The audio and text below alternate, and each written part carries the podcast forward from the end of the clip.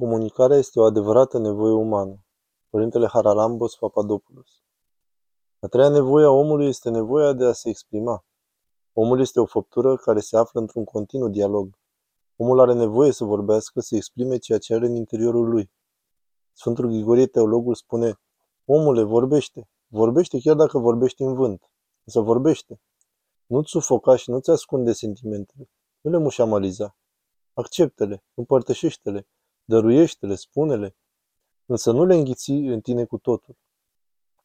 Atunci când sufoci în tine sentimentele, când nu le procesezi, atunci când nu spui ceea ce te chinuie lăuntric, toate aceste frustrări, resentimente, așa cum spune cântecul lui Zerbudachi, cele nerostite, aceste sentimente refulate, care nu au fost exprimate niciodată, însă care sunt vii în sufletul omului, mai târziu vor provoca tensiuni interioare, ceea ce numesc drept infecție sufletească, inflamație sufletească, despre care trupul va povesti. Și când trupul povestește ceva, vorbește prin boli. Trupul nu știe să mintă. Mintea îți poate spune mii de minciuni, se poate preface și îți poate alcătui un scenariu mental frumos. Sentimentele tale sufocate, ceea ce nu ai spus, trăiește în tine și se mărește încet încet și explodează într-o boală. Boala reprezintă o povestire.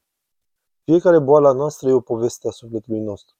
Sufletul nostru povestește cele pe care nu le-am spus, nu le-am exprimat.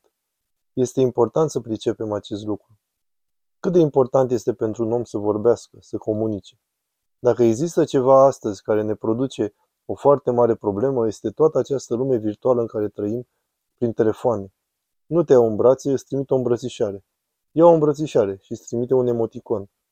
Acest lucru nu îl îndestulează pe om.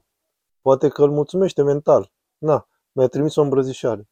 Însă nu îl satură ființial. Omul este trup, are nevoie de prezența fizică a celuilalt. Te iubesc și îți trimit o inimioară. Aceasta este o realitate virtuală. Astăzi, această lume virtuală ocupă o parte imensă din viața noastră. Nu ne mai întâlnim, nu ne mai vedem, nu bem o cafea împreună, nu discutăm. Acest lucru are efecte destructive.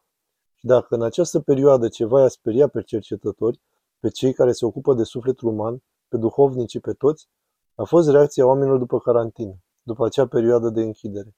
Cum vor fi oamenii după această experiență?